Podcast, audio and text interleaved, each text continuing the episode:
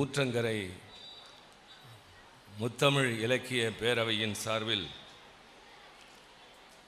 நடைபெற்று கொண்டிருக்கின்ற முத்தமிழ் பெருவிழாவின் மூன்றாவது ஆண்டு நிகழ்ச்சியின் இந்த அமர்வினுடைய தலைவர் பெரு மரியாதைக்குரிய சுவாமிநாதன் அவர்களே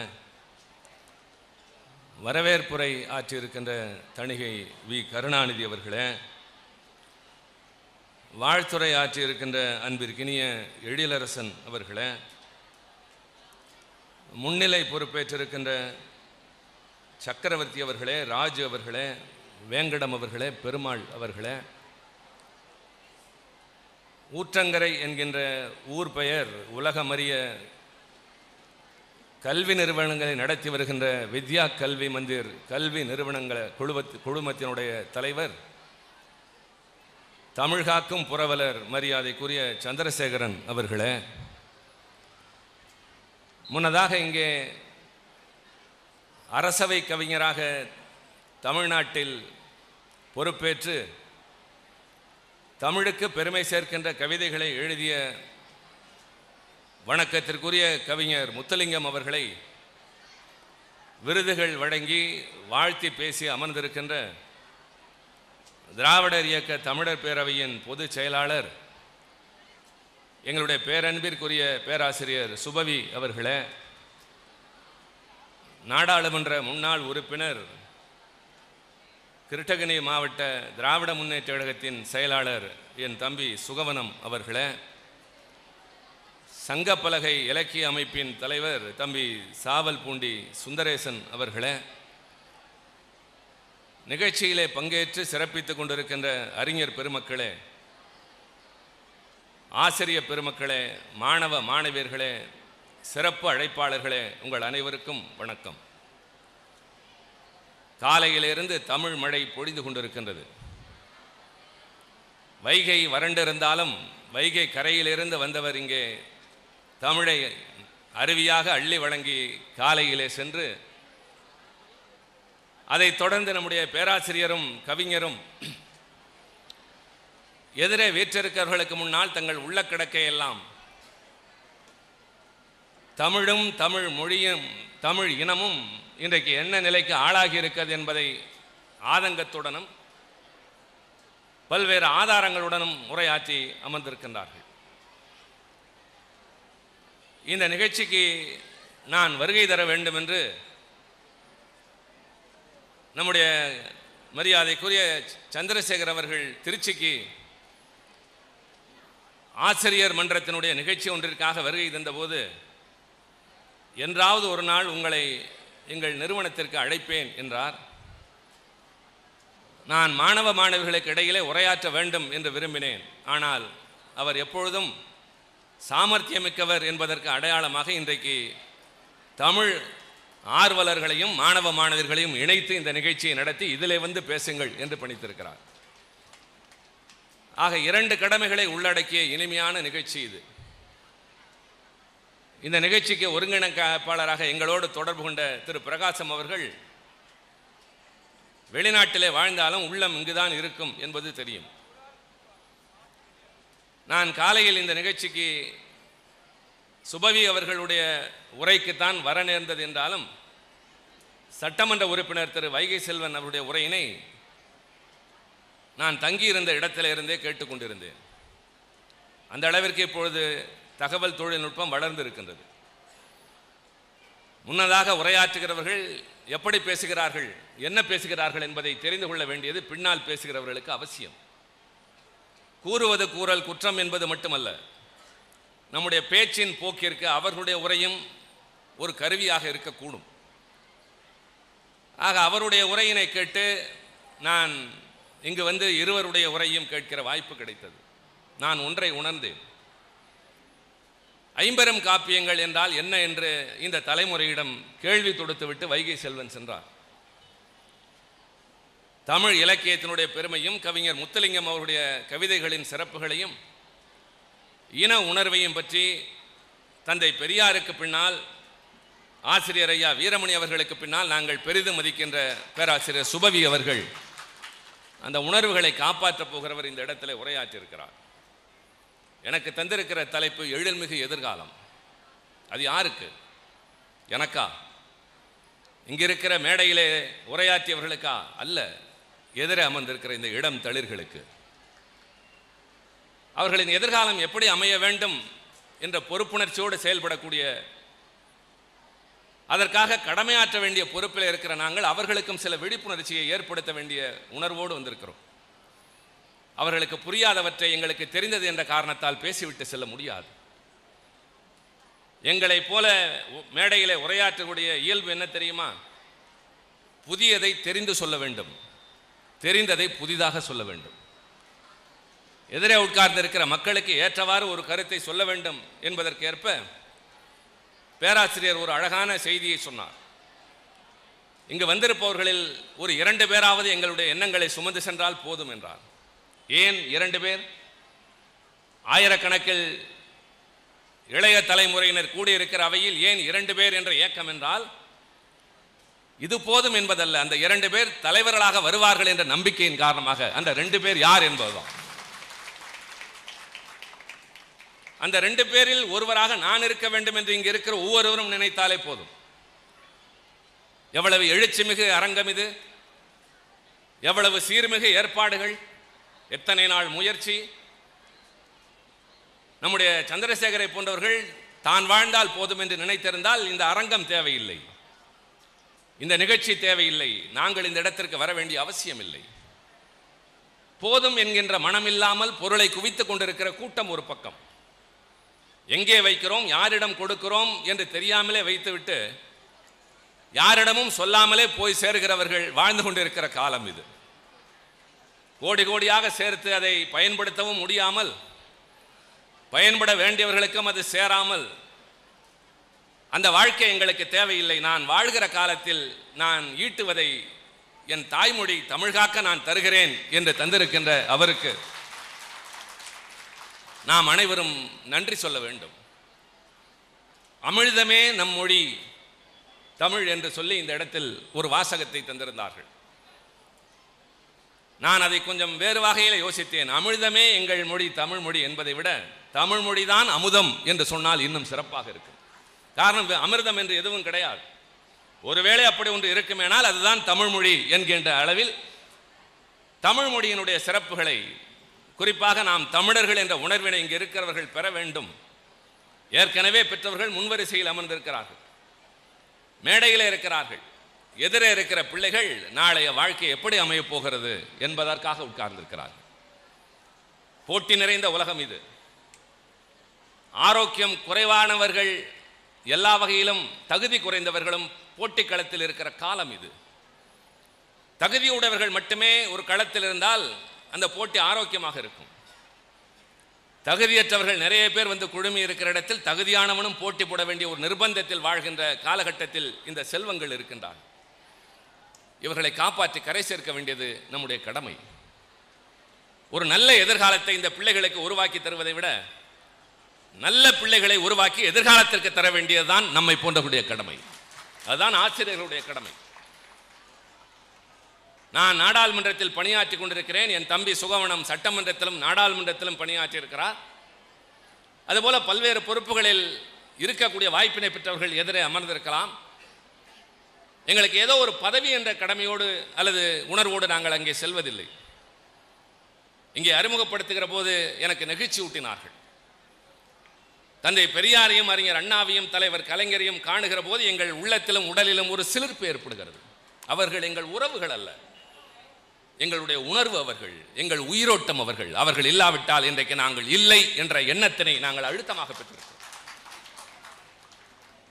நாடாளுமன்றத்தில் மட்டுமல்ல ஐநா மன்றத்திலும் திருச்சி சிவா என்பதை நிலைநிறுத்திவிட்டு வந்திருக்கிறேன் என்றால் அது தனபாக்கியம் நடேசம் அம்மையாரால் அல்ல இந்த மூன்று பெரிய தலைவர்கள் உருவாக்கிய இயக்கத்தின் காரணமாக.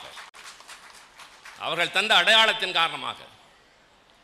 ஊற்றங்கரை என்கின்ற ஊர் இன்றைக்கு உலகம் அறிந்திருக்கிறது என்றால் அதற்கு இந்த கல்வி நிறுவனம் ஒரு மிகப்பெரிய காரணம். யாரும் மறுக்க முடியாது. நான் ஊற்றங்கரைக்கு செல்கிறேன் என்று சொன்னவுடன் ஊத்தங்கரை என்று தானே சொல்வார்கள். ஒரு அறிவாளி என்னிடம் சொன்னார் அங்கே வெண்ணெய் சிறப்பாக கிடைக்குமே என்று. ஊத்துக்குளிக்கும் ஊத்தங்கரைக்கும் வித்தியாசம் தெரியாதவர்கள் கூட வாழ்ந்து கொண்டிருக்கிறார்கள். ஆனால் இந்த ஊரிலே வளம் எதுவும் இல்லை. தங்குவதற்கு கூட சரியான இ- இடவசதி இல்லை என்று சொன்னார்கள். ஆனால் எனக்கு அந்த குறை இல்லை. இந்த நிறுவனத்தின் கீழ் செயல்படுகின்ற கல்லூரி முதல்வருடைய இல்லத்தில் நான் மிகவும் மகிழ்ச்சியோடு நேற்றைக்கு தங்கியிருந்தேன். சொந்த வீட்டிலே தங்கியிருப்பதைப் போல ஒரு உணர்வு. ஆக மற்ற வகையில் இது இன்னமும் வளர வேண்டிய அளவிற்கு வளரவில்லை என்றாலும் இந்த கல்வி நிறுவனத்தின் மூலம் தமிழ்நாட்டில் தலை சிறந்த ஒரு கல்வி நிறுவனமாக. நிறைய மதிப்பெண்களை பெறுகின்ற பிள்ளைகள் அல்ல நல்ல எதிர்காலத்தை உருவாக்கக்கூடிய பிள்ளைகளை உருவாக்குகின்ற ஒரு கல்வி நிறுவனமாக இருக்கிற நீங்கள் நடத்துகிற நிகழ்ச்சியில் நாங்கள் பங்கேற்பதில் பெருமை அடைகிறோம். நாங்கள் இருக்கிற அவையில் பல்வேறு விவாதங்கள் வருகின்றன. உயர்கல்வி ஏன் இப்படி இருக்கிறது என்று கேட்கிறார்கள். நான் தகவலுக்காக சொல்கிறேன். இன்றைக்கு பொறியியல் கல்லூரிகளில் ஒரு லட்சம் இடங்கள் காலியாக இருக்கின்றன. ஏன்? அது படித்தால் எனக்கு எதிர்காலம் இல்லை என்று கருதுகிற ஒரு நிலை வந்திருக்கிறது. மருத்துவக் கல்லூரியிலே சேர வேண்டும் என்று விரும்புகிறவர்கள் நீட் தேர்வின் அடிப்படையிலா அல்லது பள்ளித் தேர்வின் மதிப்பெண்கள் அடிப்படையிலா தெரியாமல் குழம்பி தவித்துக் கொண்டிருக்கிறார்கள். வளர்கிற பிள்ளைகளின் வாழ்க்கை இப்படியா தொடங்க வேண்டும்? பொறியியல் படிப்பிலே பட்டம் பெற்று வெளியே வந்திருப்பவர்களில் அறுபது விடுக்காடு வேலை இல்லாமல் இருக்கிறார். இஸ்ரோ என்கின்ற விண்வெளி ஆராய்ச்சி நிறுவனத்தின் தலைவர் ஒரு அறிக்கை தந்திருக்கிறார். பொறியியல் படிப்பு பட்டப்படிப்பு பெற்று வெளியே வந்தவர்களில் இருபத்தாறு விழுக்காடினர் தான் வேலைக்கு ஏற்றவர்களாக இருக்கிறார்கள். நூறு பேர் பட்டம் பெற்று விட்டார்கள். ஆனால் வேலைக்கு தேர்ந்தெடுக்கிற போது வெறும் இருபத்தாறு விழுக்காடினர் தான் அதற்கு தகுதி பெற்றவர்களாக இருக்கிறார் என்றால் என்ன கல்வி திட்டம் இருக்கிறது இந்த நாட்டில்? மத்திய கல்வி என்பது எங்களுக்கு ஏற்புடையது இல்லை என்று சொன்னால் நம்முடைய கல்வியின் தரம் இன்னும் உயர வேண்டும் என்பது மட்டுமல்ல. மத்திய கல்வி திட்டம் கூட உலக அளவிற்கு இன்னும் உயரவில்லை என்பது. ஆக அப்படிப்பட்ட போட்டிக்கிடையில் இன்னும் சில கடமைகள் நமக்கு இருக்கின்றன கவலைகள் இருக்கின்றன. நான் இந்த பிள்ளைகளை அச்சுறுத்துவதற்காக வரவில்லை. அவர்களை தயார்படுத்துவதற்காக நாங்கள் வந்திருக்கிறோம். நாம் படிக்க வேண்டும் நிறைய மதிப்பெண்கள் பெற வேண்டும் வேலைக்கு போக வேண்டும் பொருள் ஈட்ட வேண்டும் அது ஒரு பக்கம். ஆனால் அதையும் கடந்து நமக்கென்று ஒரு பாரம்பரியம் இருக்கிறது அல்லவா வேறு எவருக்கும் இல்லாத பண்பாடு இருக்கிறது அல்லவா உலகத்தில் எவனுக்கும் இல்லாத சிறந்த மொழி தாய்மொழியாக கிடைத்திருக்கிறது அல்லவா அதையும் பாதுகாக்க வேண்டும் என்ற உணர்வை இந்த பிள்ளைகளின் மனதில் விதைக்க வேண்டிய கடமை கல்வி நிறுவனங்களுக்கு தான் இருக்கின்றன. வரலாறு தெரியாத பிள்ளைகள் வருங்காலத்தை உருவாக்க முடியாது. என் முன்னோர்கள் வாழ்ந்த வாழ்க்கை என்ன? இருந்தது என்ன? இழந்தது என்ன? அதில் இன்னும் கொஞ்சம் உயர்ந்தது என்ன என்று தெரிய வேண்டும். ஆக இங்கே எனக்கு தெரிந்த இலக்கியத்தை நான் பேச வரவில்லை. சில நகைச்சுவை துணுக்குகளை சொல்லி உங்களை சிரிக்க வைத்து விட்டு போவதற்கு நாங்கள் ஒன்றும் பிக் பாஸ் நிகழ்ச்சி நடத்தவில்லை.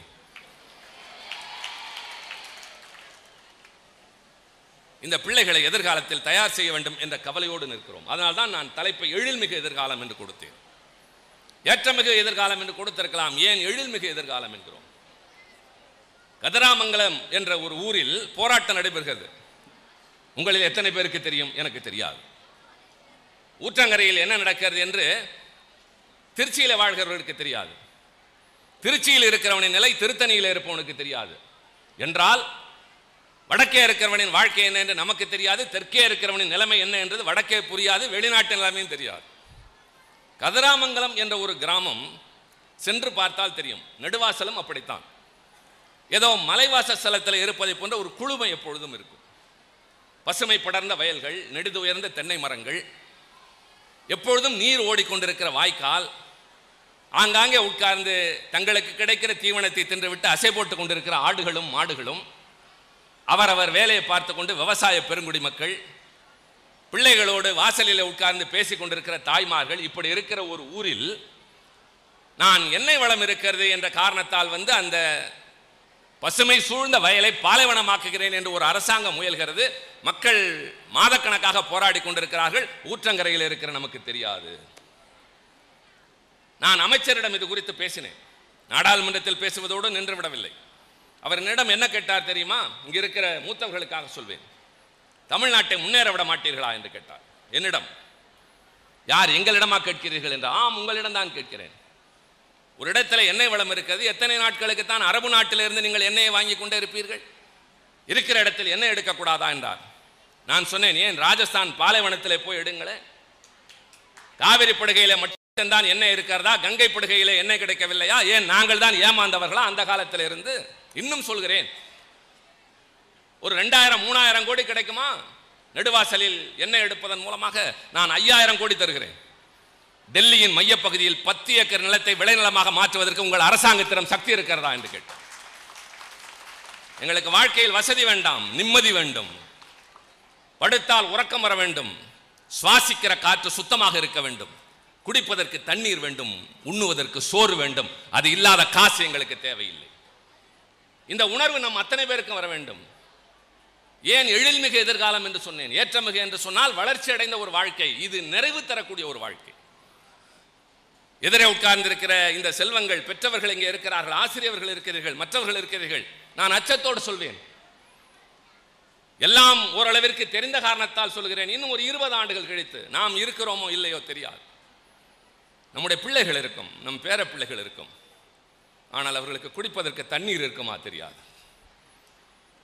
உண்ணுவதற்கு சோறு கிடைக்குமா தெரியாது. விவசாயம் செய்வதற்கு விளைநிலம் இருக்குமா தெரியாது. சுவாசிப்பதற்கு காற்றுக்கு ஆக்சிஜன் குழாயை மாட்டிக்கொண்டு அலைய வேண்டிய காலம் வருமோ? அச்சமாக இருக்கிறது. மகாத்மா காந்தி சொல்வார் நீ இந்த மண்ணை விட்டு போகிற போது புதிதாக எதையும் தர வேண்டாம். நீ பிறக்கிற போது இருந்ததை அப்படியே விட்டு விட்டு போ என்று சொல்வார். எல்லாவற்றையும் பாழ்படுத்திக் கொண்டிருக்கிறோமே. படிப்பு தந்தால் போதுமா? வேலை தந்தால் போதுமா? வீடு கட்டினால் போதுமா? கார் வாங்கி கொடுத்தால் போதுமா? எங்கள் பிள்ளைகளுக்கு சோறு இருக்காது கையில் காசு இருக்கும். பணத்தை தின்ன முடியாது. என் தாயார் சின்ன வயதில் சொல்வார்கள் நான் ஒரு பிராமண பள்ளிகளை படித்தேன். என் வகுப்பில் நாற்பது பேர் மேல் வகுப்பை சார்ந்தவர்கள் நாலு பேர் தான் பின்தங்கிய வகுப்பு. அதில் ரெண்டு பேர் ஐயங்கார் ஐயங்காரையும் அவர்கள் ஏற்றுக்கொள்வதில்லை மீதி ரெண்டு பேர் தான். அதனாலே பல புறக்கணிப்புகள். வசதியானவர்கள் வீட்டு பிள்ளைகள் படித்த பள்ளியிலே படித்த நான் ஏக்கத்தோடு வீட்டுக்கு செல்கிற போது என் தாயார் சொல்வார்கள் தம்பி அவர்கள் மட்டும் தங்கத்தை தின்னவில்லை நம்மை போல அரிசியை வேக வைத்து தான் சோறு தின்னுகிறார்கள் மறந்து விடாதே என்று சொல்வார்கள். நாங்கள் உங்களுக்கு அதைத்தான் தர வேண்டும் அதற்காகத்தான் போராடுகிறோம் அரசியல் கட்சி நடத்துகிறோம் என்றால் எங்கள் வசதிக்காக அல்ல. எங்களுக்கு ஏதோ பதவி கிடைக்க வேண்டும் என்பதற்காக அல்ல அந்த அதிகாரத்தை தேடுவது நல்லதை செய்வதற்காக தவறுகளை தடுப்பதற்காக. வாழ்க்கையில் உழைக்க நினைப்பவனுக்கு வாய்ப்பு தர வேண்டும் அதற்கான ஊதியம் தர வேண்டும் அதற்கான விலைவாசி வேண்டும் நடக்கிற நாட்டில் நிம்மதி வேண்டும். இத்தோடு சேர்த்து சமுதாயத்தின் மேடு பிள்ளங்களை சரி செய்ய வேண்டும் பண்பாட்டை பாதுகாக்க வேண்டும் மொழிக்கு ஊறு நேர்ந்தால் அதை தடுக்க வேண்டும்.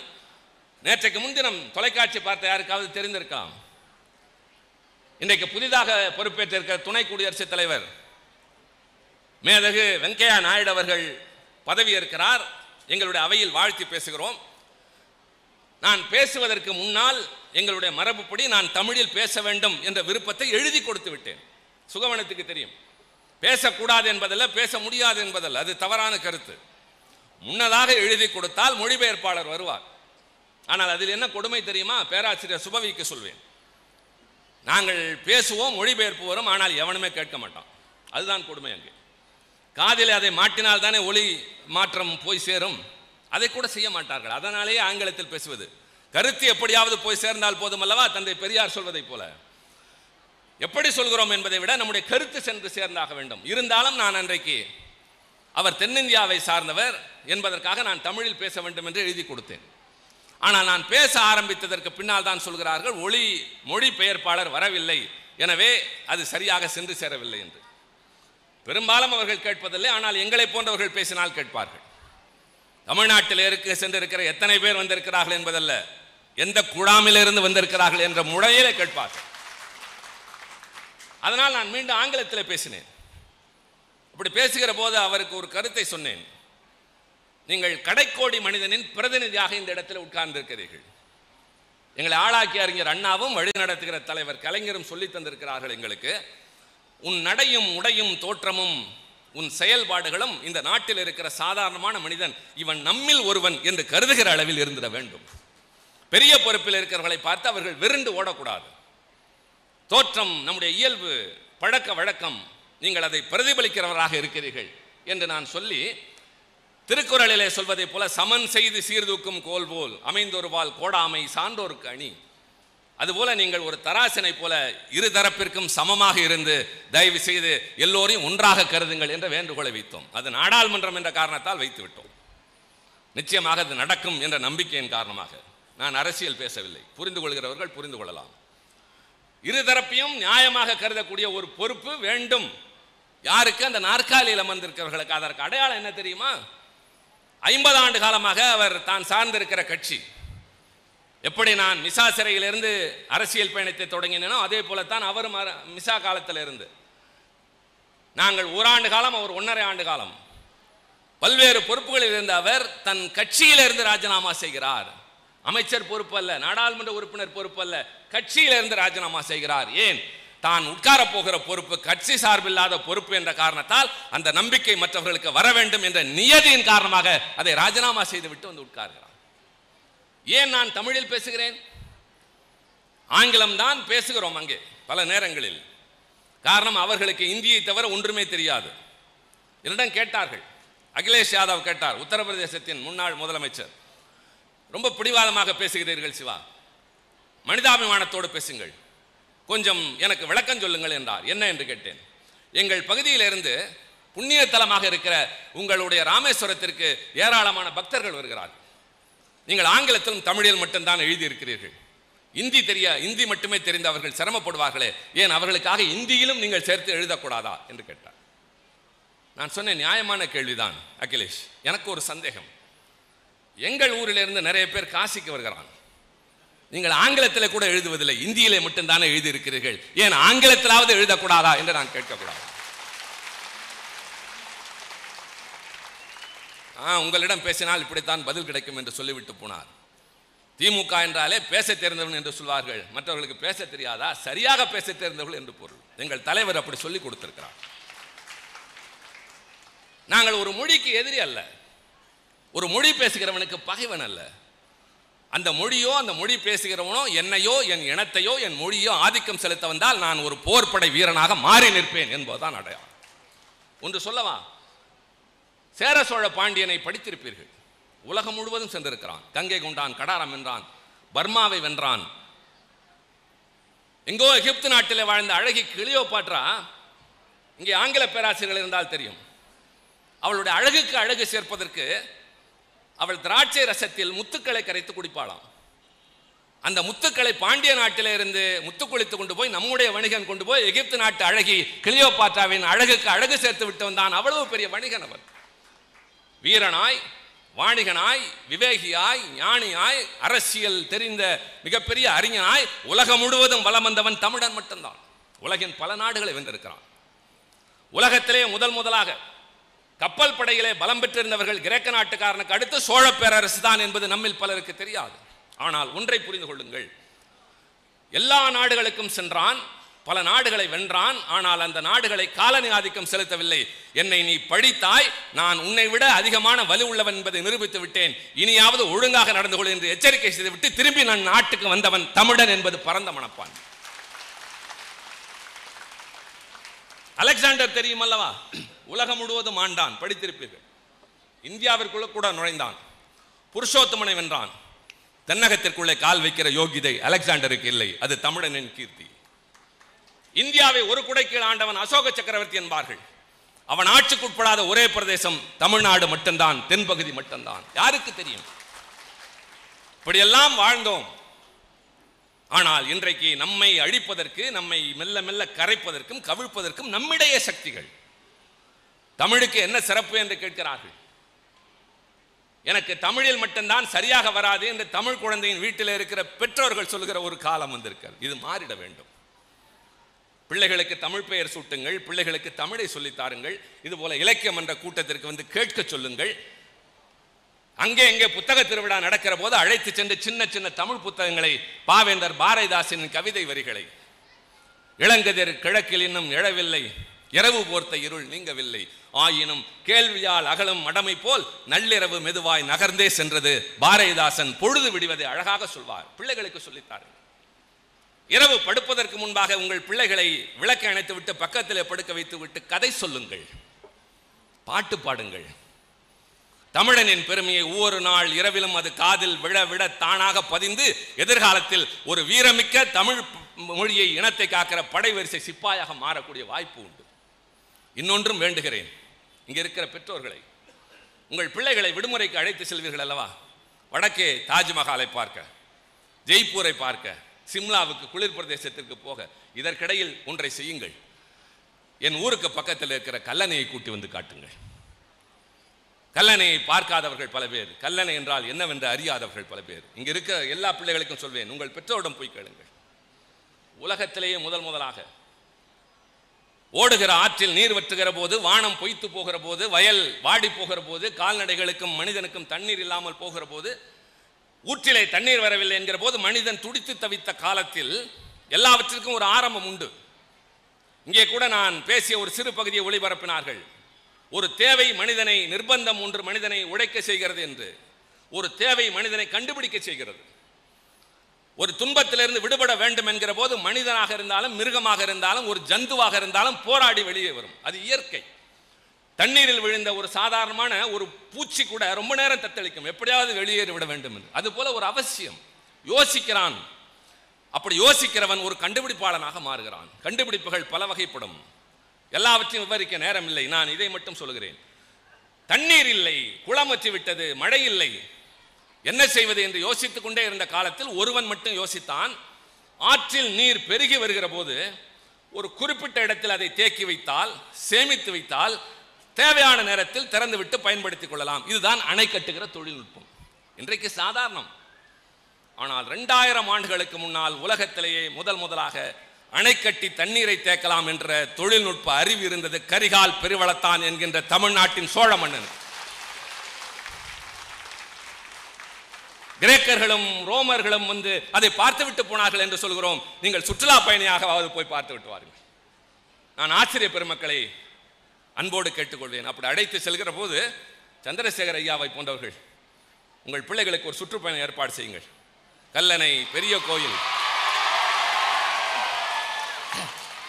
சித்தன்னவாசல் மற்றதுக்கு அனுப்புகிறார்களே இதற்கு நிச்சயமாக அனுப்புவார். உங்கள் சார்பாக என்னுடைய வேண்டுகோள்.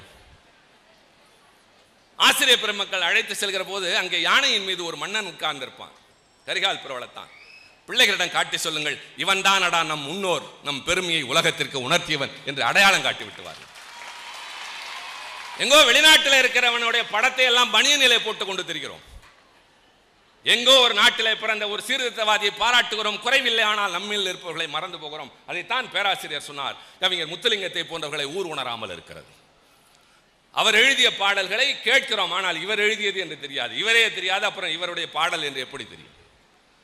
கவிஞர் வாலி சொல்வார் நான் எழுதிய பாடலை எல்லாம் கண்ணதாசன் எழுதியதாகவே சொல்கிறார்கள். எனக்கு என்ன அதை பற்றி? என்றுதான் சொல்வார்.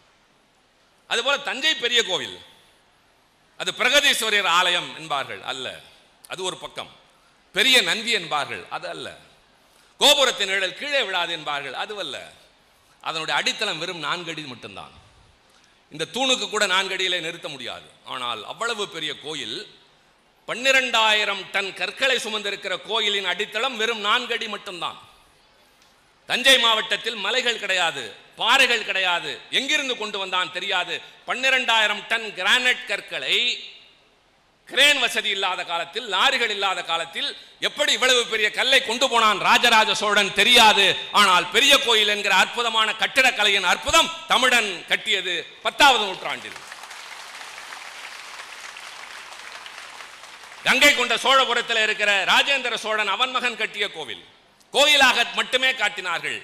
அது சிற்பக்கலையின் அடையாளம். சித்தனவாசல் அஜந்தா குகை ஓவியங்களை விட அருமையான அளவிற்கு அழியாத ஓவியங்களை கொண்டிருக்க சித்தனவாசல் புதுக்கோட்டைக்கு பக்கத்தில் இருக்கு. இதெல்லாம் தமிழ்நாட்டில். இவைகள் விட்டு விட்டு போன அடையாளங்கள். இலக்கியங்கள் இருக்கின்றன. நிறைய எழுத வேண்டும் என்பதல்ல. ஒரு நூலகம் முழுவதும் ஒருவன் எழுதி வைத்தான் ஆனால் யாரென்றே அறிவதில்லை யாரும் படித்ததில்லை என்பார்கள். திருவள்ளுவர் வாழ்ந்து ரெண்டாயிரம் ஆண்டுகளை கடந்து விட்டது. அவர் எழுதியது எத்தனை தெரியுமா? வெறும் ரெண்டாயிரத்தி அறுநூத்தி அறுபது வரிகள்.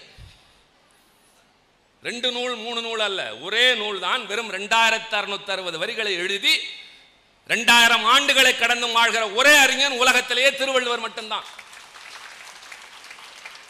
விக்டோரியா மகாராணி தன் படுக்கைக்கு பக்கத்தில் இரவு நேரத்தில் உறங்குவதற்கு முன்னால் படிப்பதற்காக வைத்திருக்கிற நூல்களில் ஒன்று திருக்குறள் நம்மில் பலருக்கு தெரியாது. நாமே அதை படிப்பதில்லை. படித்தால் மனப்பாடத்திற்காக மட்டுமே படிப்பது. திருக்குறளை போல ஒரு விழுமிய நூல் இல்லை. வழிகாட்டுகிற நூல் இல்லை. இதெல்லாம் பெருமைகள். தமிழன் வாழ்ந்தான் என்பதற்கான சிறப்பு தமிழ் மொழியின் சிறப்பை முன்னாலே பேசிய வைகை செல்வன் பேசினார். நான் கேட்டுக்கொண்டிருந்தேன். ஆக உங்களிடம் வந்து நாங்கள் வெறும் வரலாறை மட்டும் சொல்லவிட்டு போகாமல் அந்த உணர்வு உங்களிடையே கிளர்ந்து விட வேண்டும். அதற்கான காரணங்கள் இருக்கின்றன. இத்தனை நீண்ட நடிக வரலாறு கொண்ட நம்முடைய மொழியை அழிப்பதற்கு ஒரு கூட்டம் அதிகாரத்தின் மூலமாக என்று சொன்னால் ஆசை வார்த்தைகளின் மூலமாக என்று சொன்னால் உங்களை காக்கிற கவசமாக இன்று நாங்கள் இருப்போம். நாளை எங்களிடத்திற்கு நீங்கள் வர வேண்டும் என்பதற்காகத்தான் இது போன்ற கூட்டங்கள். அவர் எல்லாவற்றையும் பேசினார். ஒன்றை சொல்லாமல் போனார். நேரம் குறைவாக இருக்கலாம். அவ்வளவுதான் நான் கருதுவேன். எல்லா மொழிகளுக்கும் தோற்றுவாய் உண்டு. உலகில் ஒரு மொழி இருந்தால் போதும் ஊரெல்லாம் சுற்றி வரலாம். அது ஆங்கில மொழி. அது உருவானதே பத்தாவது நூற்றாண்டில். ராஜராஜ சோழன் பெரிய கோயிலை கட்டி அவனுக்கு புலவர்கள் பாடிக்கொண்டிருந்த போதுதான் ஆங்கிலம் என்கிற மொழி எழுத்து வடிவத்தில் புழக்கத்திற்கு வந்தது. பிரெஞ்சு மொழி எட்டாவது நூற்றாண்டில். நீங்கள் பிரான்சில் பாரிஸில் போய் ஆங்கிலம் பேசுங்கள் உங்களை ஒரு ஜந்துவை போல பார்ப்பான். அங்கே பிரெஞ்சு மொழி தான் பேச வேண்டும். நான் கொரியாவை பற்றி ஒரு நூல் படித்துக் கொண்டிருக்கிறேன். அதைத்தான் நான் முதலில் உங்களுக்கு பேச நினைத்தேன். பேச்சு ஓட்டத்தில் வேறு எங்கோ போகிறேன். அங்கே இருக்கிற வாழ்கின்ற மனிதன் பெரிய பெரிய கட்டடங்கள். சாலைகள் எல்லாம் பார்த்தால் ஆசையாக இருக்கும். ஆனால் அந்த நாட்டில் வாழ்கிற எவனும் வெளிநாட்டுக்கே போகக்கூடாது. அவன் ஏதாவது புதிதாக ஒரு ரசாயன ஆயுதத்தை கண்டுபிடித்தால் அதை பரிசோதிப்பதற்காக கைதிகளை கொண்டு போய் ஒரு இடத்துல அடக்கி வைத்து நச்சு புகையை உள்ளே அனுப்பி அவர்கள் செத்து போகிறார்களா பிழைத்துக் கொள்கிறார்களா என்று பார்க்கிற ஒரு அரசாங்கம் நடைபெறுகிறது. தோற்றத்தில் பணக்கார நாடு. ஆனால் உண்மையில் அங்கே வாழ்கிற மக்கள் நல்ல வாழ்க்கை வாழ்ந்திடவில்லை. அது மாதிரி பல நிலைமைகள் இருக்கின்றன. நம்முடைய நாட்டில் நமக்கென்று இவ்வளவு கீர்த்தி இருக்கிறதே அதற்காக சொல்கிறேன். பிரான்ஸ் நாட்டில் இங்கில் ஆங்கிலம் பேச முடியாது. எல்லா மொழிகளுக்கும் தோற்றுவாய் உண்டு. ஆனால் தமிழ் மொழியை எப்போது உருவாக்கினான் என்றே தெரியாது. திருவள்ளுவர் பிறந்தது இயேசு பிறப்பதற்கு முப்பத்தோரு ஆண்டுகளுக்கு முன்னால். தொல்காப்பியன் வாழ்ந்தது ரெண்டாயிரத்தி ஐநூறு ஆண்டுகளுக்கு முன்னால். அவன் வாழ்ந்த ரெண்டாயிரத்தி ஐநூறு ஆண்டுகளுக்கு முன்னால் உலகில் எவனும் வாழ்ந்த அடையாளம் இல்லையா? இருக்கிறது. கிரேக்க நாட்டில் சாக்ரட்டிஸ் அதே காலத்தில் வாழ்ந்தான். சீன நாட்டில் கன்ஃபூசியஸ் அதே காலத்தில் தான் வாழ்ந்தான். வடக்கே முதல் முதலாக சாதி மத பேதம் பிறப்பிலே இல்லை என்று சொன்ன புத்தர் வாழ்ந்தார். புத்தர் சமுதாய அநீதிகளை அதட்டி கேட்டார். இல்லை மென்மையாக கண்டித்தார். கன்ஃபூசியஸ் தத்துவம் பேசினான் ரா சாக்ரடிஸ் விழிப்புணர்ச்சி ஏற்படுத்தினான் தொல்காப்பியன் மொழிக்கு இலக்கணம் எழுதினான் என்றால் இலக்கணம் எழுதுகிற அளவிற்கு அப்பொழுதே வளமாக என் தாய்மொழி தமிழ் மொழி இருந்தது. பல பேர் முடித்துக் கொள்கிறார்கள் மூவாயிரம் ஆண்டுக்கு முன்னால் தமிழ் மொழி என்று நான் ஏற்றுக்கொள்வதில்லை. ரெண்டாயிரத்தி ஐநூறு ஆண்டுகளுக்கு முன்னால் மொழிக்கு இலக்கணம் எழுதியிருக்கிறான் நடனக்கலைக்கு இலக்கணம் எழுதியிருக்கிறான் என்றால் செம்மையான வாழ் வாழ்ந்திருக்கிறோம். கீழடி அகழ்வாராய்ச்சியில் கிடைத்திருக்கிற பொருட்கள் ரெண்டாயிரத்தி ஐநூறு ஆண்டுகளுக்கு முந்தையது. மனிதன் குகையில் வாழ்ந்தானா குடிசையில் வாழ்ந்தானா தெரியாது. ஆனால் தமிழன் மட்டும் வீடு கட்டி வாழ்ந்தான் என்பதற்கு அடையாளம் கீழடியிலே கிடைத்திருக்கிறது. எங்கள் தமிழ் பெண்கள் அணிகலன்கள் அணிந்திருக்கிறார்கள். ஆயுதம் ஏந்தி போரிட்டு இருக்கிறார்கள் எல்லா அடையாளங்களும் கீழடியில் என்றால் என் மொழி மூவாயிரம் ஆண்டுகளுக்கு முன்னால் தோன்றியதாக நான் ஏற்றுக்கொள்ள முடியாது. சரி எப்போதுதான் தோன்றியது? நீங்கள் கேட்க வேண்டும். அல்லது யோசிக்க வேண்டும். யோசிக்கிற போதுதான் கேள்விகள் பிறக்கும். கேள்வி கிளம்பினால் தான் விடை கிடைக்கும். விடை கிடைத்தால் தான் உங்களுக்கு அறியாமையாக என்று அறிவு வளரும். சிந்தனை பெருகும். பாதை தெளிவாகும். வெற்றி என்பது எளிதாக கிடைக்கும். கேள்வி கேளுங்கள் இளைஞர்களே. யோசியுங்கள். தமிழ் மொழி எப்போது தோன்றியது? எந்த ஆராய்ச்சியாளன் சொன்னான் எவனாலும் கண்டுபிடிக்க முடியவில்லை கடைசியாக முடித்து வைத்தான். கல் தோன்றி மண் தோன்றா காலத்தே முன் தோன்றிய மூத்த மொழி தமிழ் மொழி. கேட்க நன்றாக இருக்கிறதா? அல்ல. இது வெறும் புலவனின் சொற்கோவை அல்ல பொருள் பொதிந்தது. தமிழன் எதையும் ஆராய்ந்துதான் பேசினான். இதை சொல்கிற போது ஒருவன் கேட்டான் தமிழனை தமிழன் தானே இழிவுபடுத்துவான்? அநேகமாக நேரம் குறித்து யாரும் பேச மாட்டார்கள் என்று கருதுகிறேன். இது எப்போதாவது கிடைக்கிற வாய்ப்பு. நான் இந்த செல்வங்களையும் சேர்த்து கேட்டுக்கொள்வேன். ஒரு அரை மணி நேரம் சாப்பாடு தள்ளி போகலாம். ஆனால் அரை மணி நேரம் கழித்து கிடைத்துதான் போகிறது. எதுவும் நமக்கு தாமதமாகலாம். ஆனால் கிடைக்காமலே இருக்காது. இதுதான் வாழ்க்கையின் நம்பிக்கையின் அடிப்படை. நாங்கள் எப்பொழுதாவது தானே வருகிறோம். எப்பொழுதாவது தானே பகிர்ந்து கொள்கிறோம். அதனால் கேட்டுக்கொள்ளுங்கள். தமிழனை தமிழன் தான் தாழ்த்துவான். அறிஞர் அண்ணா தமிழ்நாட்டுக்கு தமிழ்நாடு என்ற பெயர் வேண்டும் என்று நாடாளுமன்றத்தில் பேசுகிறார். நீங்கள் தமிழ்நாடு என்று அழைப்பதால் என்ன லாபம் அடைகிறீர்கள்? என்று ஒருவர் நாடாளுமன்றத்தில் குறுக்கிடுகிறார். அப்போது அண்ணா கேட்டவருக்கு பதில் சொல்லவில்லை. பிரதமராக இருந்த பண்டித நேருவை பார்த்து சொன்னார் உங்களைப் போல் ஒரு அறிஞனை நாங்கள் இதுவரை பார்த்ததில்லை பண்டித நேரு அவர்களே. நீங்கள் வேறு கட்சியாக இருக்கலாம். நீங்கள் உலக வரலாறு தெரிந்தவர். திராவிட ஆரிய போரை பற்றி எங்களை விட அதிகமாக எழுதியவர். தமிழன் வாழ்ந்த கதையும் வீழ்ந்த கதையும் தெரியும். ஆனால் வீழ்ந்ததற்கான காரணம் தெரியாதல்லவா? இன்று சொல்கிறேன் கேட்டுக்கொள்ளுங்கள். நீ தமிழ்நாடு என்ற பெயர் வைப்பதால் என்ன லாபம் அடைய போகிறாய்? இனி என்னை பார்த்து கேட்டவர் பஞ்சாபி அல்ல குஜராத்தி அல்ல காஷ்மீரி அல்ல. நான் பிறந்த தமிழ்நாட்டில் காவிரி நீரை குடித்து வாழ்கிற ஒரு தமிழன் என்னை பார்த்து கேட்கிறான். என் எதிரி எனக்குள்ளே இருக்கிறான். இந்த நாட்டில் எந்த மாநிலத்தை அதன் தலைநகரின் பெயரால் அழைக்கிறீர்கள்? நீங்கள் பெரிய பதவியாக கருதுகிற குடியரசுத் தலைவரை ராஷ்டிரபதி என்று இந்தியில் அழைக்கிறீர்களே உங்களுக்கு என்ன ஆனந்தம்? அதே ஆனந்தம் தான் எனக்கும் என்று பேசினார் அண்ணா. அதே போல தமிழனைப் போல அறிவாளி இல்லை என்று சொன்னபோது ஒருவன் கேட்டான் ஒரு மனிதனை தீண்டினால் உடனே செத்து போகிற அளவிற்கு விஷத்தை வைத்திருக்கிற பாம்பை நல்ல பாம்பு என்று அழைத்தவன் அறிவாளியா? என்று கேட்டான். தமிழன் தான் கேட்கிறான் நல்ல பாம்பு என்று அழைக்கிறாய் அது தீண்டினால் அடுத்த கணம் மரணம் தான் அதற்கு பெயர் நல்ல பாம்பா? என்று கேட்டான். கருப்பாக இருக்கிற ஆட்டை வெள்ளாடு என்று அழைத்தவன் அறிவாளியா? என்று கேட்டான். நீங்கள் பாம்பை ஒன்று தெரிந்து கொள்ளுங்கள். நீங்கள் சீண்டினால் தான் அது தீண்டும். இல்லாவிட்டால் தன் வழியில் போய்கொண்டே இருக்கும். அதுதான் நல்ல பாம்பு. அதற்கு நஞ்சு என்று ஒன்று இருப்பது அதை பாதுகாத்துக் கொள்ள. கை கிடையாது கால் கிடையாது வாய் கிடையாது. யாராவது சீண்டினால் அதற்கு ஒரு ஆயுதம் வேண்டும் அல்லவா? அதற்குத்தான் அதற்கு கொடிய நஞ்சை கொடுத்தான். நீங்கள் நன்றாக கவனியுங்கள். எந்த ஒரு பாம்பாக இருந்தாலும் நாம சென்று அதை தொடாமல் அது நம்மிடம் வரவே வராது. சினிமாவில் தான் படியேறி கட்டிலில் ஏறி படம் எடுத்து ஆடுமே தவிர நடைமுறையில் கிடையாது. வெள்ளாடு என்பது நிறத்தை பொறுத்ததல்ல. வேளாளன் வளர்க்கிற ஆடு வெள்ளாடு. அதனால்தான் தமிழன் கல் தோன்றி மண் தோன்றா காலத்தே முன் தோன்றிய மூத்த மொழி தமிழ் மொழி மூத்த குடி என்றாலும் மூத்த மொழி என்றாலும் ஒன்றுதான். அதன் பொருள் என்ன தெரியுமா? நீங்களும் நானும் வாழ்கின்ற உலகத்தை ஆண்டவன் படைத்தான் என்று சொல்வார்கள். பேராசிரியர் சிரித்து கொண்டே மறுப்பார். ஆண்டவனே நம்புவதில்லை ஆண்டவன் படைத்ததாக எங்கே நம்புவேன் என்று சொல்வார். இப்படிப்பட்டவர்களுடைய கருத்துக்கும் சேர்த்துதானே ஒரு விளக்கம் விளக்கம் இருக்க வேண்டும். ஒரு தத்துவத்தை சொல்லிவிட்டு இதை ஏற்றுக்கொள் என்று சொல்கிறவன் தத்துவவாதி.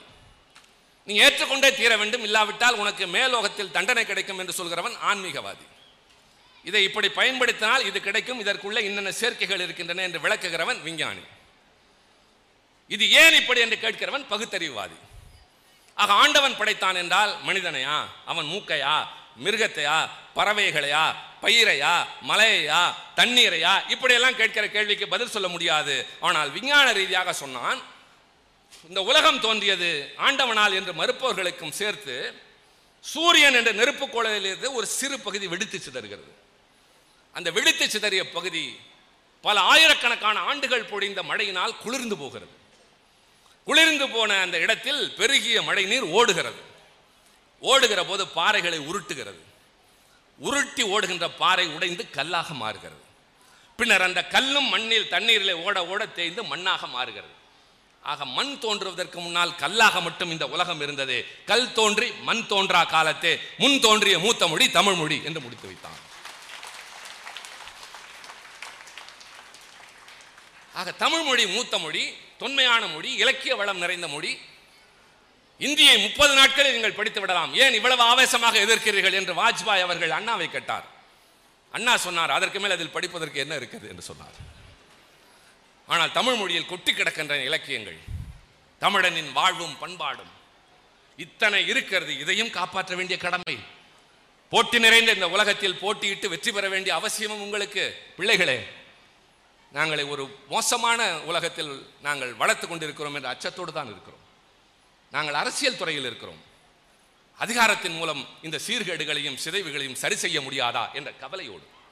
வெறும் பதவியும் பணமும் தேடுகிறவர்கள் மட்டும் அரசியல் பாதையில் இல்லை. உங்களை போன்றவர்களின் வாழ்க்கையை செம்மைப்படுத்த வேண்டும் என்று கருதுகிற அரசியல் இயக்கங்களும் இருக்கின்றன. அரசியல் தலைவர்களும் இருக்கிறார்கள். அதனால் தான் சொல்கிறோம் படியுங்கள். பாடத்திட்டத்தோடு சேர்த்து மற்றவைகளையும் படியுங்கள். இன்று நாங்கள் வந்ததன் அடையாளமாக ஒரு சின்ன வேண்டுகோள் வைக்கிறேன். இன்று இரவு நீங்கள் வீடு சென்றதற்கு பின்னால் ஆசிரியர் பெருமக்கள் உங்கள் பிள்ளைகளிடம் ஒரு சின்ன பரீட்சை மாதிரி வையுங்கள். நடந்த இந்த ஒரு நாள் நிகழ்ச்சியிலே உங்கள் மனதும் கவர்ந்தது என்ன? என்ன நடந்தது என்பதை உங்களுக்கு தோன்றிய முறையில் ஒரு கட்டுரையாகவோ கவிதையாகவோ எழுதுங்கள் என்று சொல்லி வாங்கி படியுங்கள்.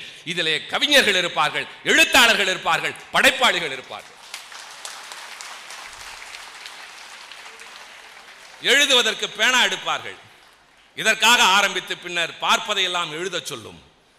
மனதில் படுவதையெல்லாம் எழுதச் சொல்லும். பின்னர் ஒரு முத்துலிங்கம் உருவாவார். ஒரு சுபவி உருவாவார். ஏன்? ஒரு கலைஞர் கூட உருவாகலாம். ஒரு அண்ணா உருவாகலாம். ஒரு அன்னை தெரசா உருவாகலாம். சாதனை படைக்கக்கூடிய யாரோ ஒருவர் உருவாகலாம். அந்த அடிப்படையில் கேட்கிறேன். ஒவ்வொரு நாள் இரவும் நீங்கள் உறங்கச் செல்வதற்கு முன். பல பேர் வந்தார்கள். திருச்சி சிவா என்கிறவனும் வந்தான். ஒன்றை சொல்லிவிட்டு சென்றான் என்ற உணர்வோடு ஒவ்வொரு நாள் இரவும் படுப்பதற்கு முன் உங்கள் வீட்டில் இருக்க ஏதாவது ஒன்று. நான் தினத்தந்தியில் வருகிற சிந்து பாத்தை படித்து தான் படிக்க ஆரம்பித்தேன். அம்புலி மாமா தான் அடுத்த கட்டம். இப்போது பெட்ரான் ரசலை படிக்கிறோம். ஷேக்ஸ்பியரை படிக்கிறோம். காண்டேகரை படிக்கிறோம். பெரியாரை படிக்கிறோம். எத்தனையோ புரியாததையும் புரிந்ததையும் சேர்த்து படிக்கிறோம். இதற்கு ஆரம்பம் சிந்துபாத் அதே போல வீட்டில் இருக்கிற எதையாவது ஒன்றை. ஏதோ ஒரு புத்தகம். உங்கள் வீட்டில் இருக்க செய்தித்தாள். அல்லது உங்கள் பாடத்திட்டத்திற்கு அப்பாற்பட்ட ஏதோ ஒரு கதை புத்தகம் எடுத்து தினந்தோறும் ஒரு நாலு பக்கமாவது படித்துவிட்டு நீங்கள் உறங்கச் செல்லுங்கள். நீங்கள் வாழ்க்கையில் மிகப்பெரிய மாற்றத்தை உணர்வீர்கள். அதை படிக்கிற போது எங்களை நினைவு வர வேண்டும். இது வெறும் வெற்று கூட்டம் அல்ல. பொருள் கிடைக்கும் என்பதற்காக ஒரு காரியம் என்றால் நம்முடைய பெரியவர் சந்திரசேகர் அவர்கள் வேறு வேலையில் ஈடுபட்டிருக்கலாம். இது எங்கள் பிள்ளைகளுக்கு தமிழ் உணர்வு வர வேண்டும் என்பதற்காக. எங்கள் பிள்ளைகள் எதிர்காலத்தை தாங்களே செப்பனிட்டுக் கொள்ள வேண்டும் என்பதற்காக.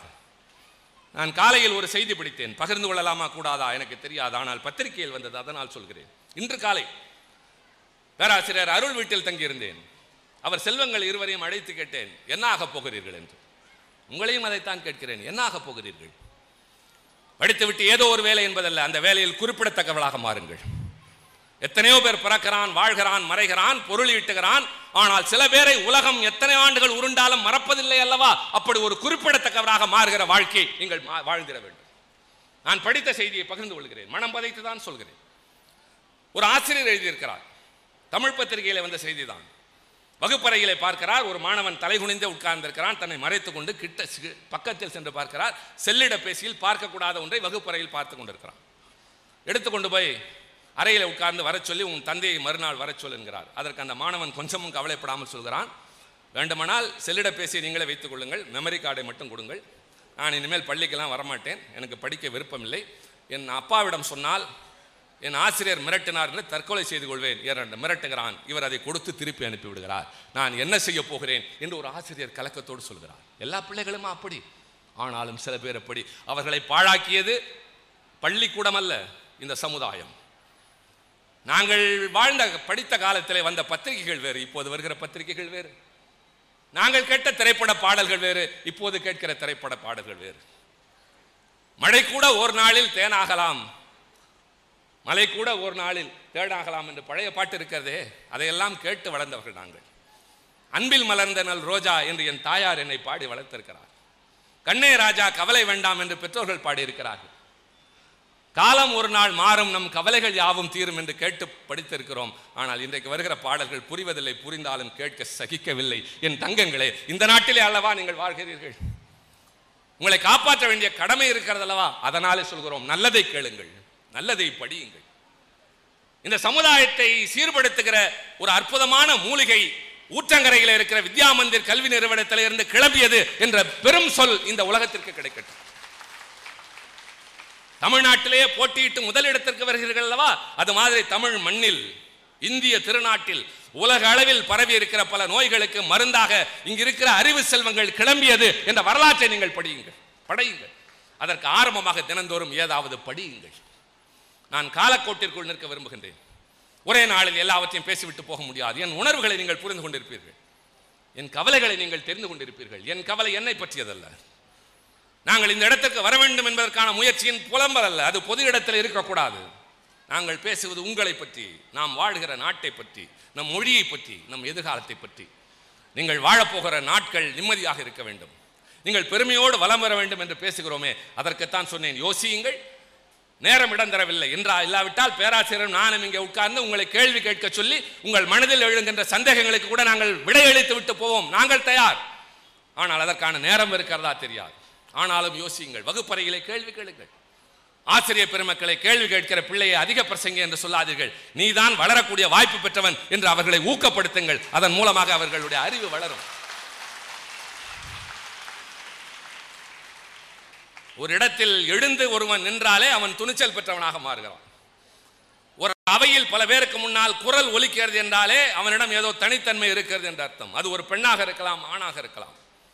அப்படி ஒரு அவையில் கூச்சத்தை தவிர்த்து சுற்றுச்சூழலை தவிர்த்து எழுந்து நிற்கிற அந்த ஆணோ பெண்ணோ தான் இது போன்ற மன்றத்தில் ஒலிபெருக்கிக்கு முன்னால் வந்து நிற்கக்கூடிய காலமாக மாறும். அது நீங்களாக வேண்டும். நான் இப்போது சொல்கிறேன். பேராசிரியர் அவர் நான் வெறும் மாணவன் தான். அவர் வெறும் ரெண்டு பேர் என்றார். வெறும் ரெண்டு பேர் அங்கே இருக்கிறீர்கள்? இல்லை. ஏராளமான பேர் இருப்பதாகத்தான் நான் நம்புகிறேன். எங்களுடைய எண்ண ஓட்டத்திற்கு ஏற்றதாக இந்த மண்ணையும் மரபையும் மக்களையும் காப்பாற்றப் போகிற திறமையானவர்கள் இந்த மன்றத்தில் ரெண்டு பேர் தான் என்று நான் கருதவில்லை. ஏராளமான பேர் இருப்பதாகவே நம்புகிறேன். இந்த இரவு படிக்க ஆரம்பியுங்கள். ஒவ்வொரு நாளும் படியுங்கள். எங்களை நினைத்துக் கொள்ளுங்கள். இப்போது ஒன்று சொல்கிறேன். உங்களில் யாரையும் எனக்கு தெரியாது. உங்கள் பெயர் தெரியாது. முகம் கூட பதியாது. மேடையிலிருந்து பேசுகிற போது இத்தனை பேரை பார்க்கிற போது எவர் முகமும் பதியாது. ஆனால் எங்களை உங்களுக்கு தெரியும். ஏற்கனவே ஓரளவிற்கு தெரிந்திருக்கலாம். இன்றைக்கு கொஞ்சம் அதிகமாக தெரிந்திருக்கும். முகம் பதிந்திருக்கும் எங்கள் குரல் பதிந்திருக்கும் எங்கள் உரையும் பதிந்திருக்கும். இன்னும் ஒரு பத்தாண்டுகள் கழித்து நீங்களும் நானும் இந்த உலகின் ஏதோ ஒரு மூலையில் நிச்சயமாக சந்திப்போம். அது எங்கே தெரியாது. சென்னையா மும்பையா டெல்லியா நியூயார்க்கா டோக்கியோவா எனக்கு தெரியாது. ஆனால் அந்த ஊரில் அந்த நாட்டில் எங்களை நீங்கள் சந்திக்கிற போது வந்து கூச்சமில்லாமல் கரங்குலுக்கி சொல்லுங்கள். ரெண்டாயிரத்தி பதினேழாவது ஆண்டு முத்தமிழ் மன்றத்தின் பேரவையின் இலக்கிய பேரவையின் சார்பில் வந்து உரை நிகழ்த்தினீர்களே அப்போது அந்த பள்ளியில் படித்த மாணவன் நான் மாணவி நான் இன்று இந்த நாட்டில் இந்த ஊரில் இவ்வளவு சிறந்த இடத்தில் நான் இருக்கிறேன். என் கல்வி நிறுவனத்தை நான் மதி மறக்கவில்லை. என் ஆசிரியர்களை மறக்கவில்லை. என் ஊரை நான் மறக்கவில்லை. என் தமிழ்நாட்டின் பெருமையை நான் இங்கே நிலைநாட்டுகிறேன் என்று தயவு செய்து நீங்கள் அறிமுகப்படுத்திக் கொள்ளுங்கள். நான் அந்த நாளை எதிர்பார்க்கிறேன். அப்போது நான் இன்னும் உயர்ந்த நிலையில் இருப்பேன் என்ற நம்பிக்கை எனக்கும் இருக்கிறது. நாளும் முன்னேறுகிறோம் அல்லவா? உழைப்பின் மூலமாக விடாமுயற்சியின் மூலமாக. எந்த நேரத்திலும் மனம் தளராதீர்கள். எத்தனை சோர்வு சோதனை வந்தாலும் சோர்ந்து போகாதீர்கள். வறுமை என்பது வாழ்க்கைக்கு தடை அல்ல. பின்னணி என்பது ஒரு மனிதனுக்கு ஊக்கம் அல்ல. மனதில் இருக்கிற ஊக்கம் மட்டும்தான். மனதில் இருக்கிற வைராக்கியம் மட்டும்தான். குறிக்கோள் ஒன்றை வகுத்துக் கொள்ளுங்கள். உள்ளுக்குள்ளேயே வைத்துக் கொள்ளுங்கள். யாரிடமும் பகிர்ந்து கொள்ளாதீர்கள். இந்த உலகம் மோசமான உலகம். கருவாக இருக்கிற போது தெரிந்தால் கலைத்து விடுவார்கள். உருவானதற்கு பின்னால் வியந்து பாராட்டுவார்கள். மனதிற்குள்ளேயே வைத்துக் கொள்ளுங்கள். பக்கத்தில் இருக்கிற நம்பிக்கையான நெருக்கமானவர் கூட பகிர்ந்து கொள்ளாதீர்கள். அது பெரிய வைராக்கியமாக இருக்க வேண்டும். யாரும் நினைத்து பார்க்காதாக இருக்க வேண்டும். அப்படி ஒன்றை வளர்த்து கொண்டு அதை நீங்கள் அடைகிற போது உலகம் உங்களை நிமிர்ந்து பார்க்கும். கூட்டத்தில் ஒருவராக அல்ல. இந்த கூட்டத்தில் இவர்தான் என்று அடையாளம் காட்டுகிறவராக நீங்கள் மாறுங்கள். பத்தாண்டுகள் கழித்து இந்த உலகின் ஏதோ ஒரு மூலையில் சந்திப்போம். அந்த நாளை எதிர்நோக்கி இன்று விடைபெறுகிறேன். நன்றி வணக்கம்.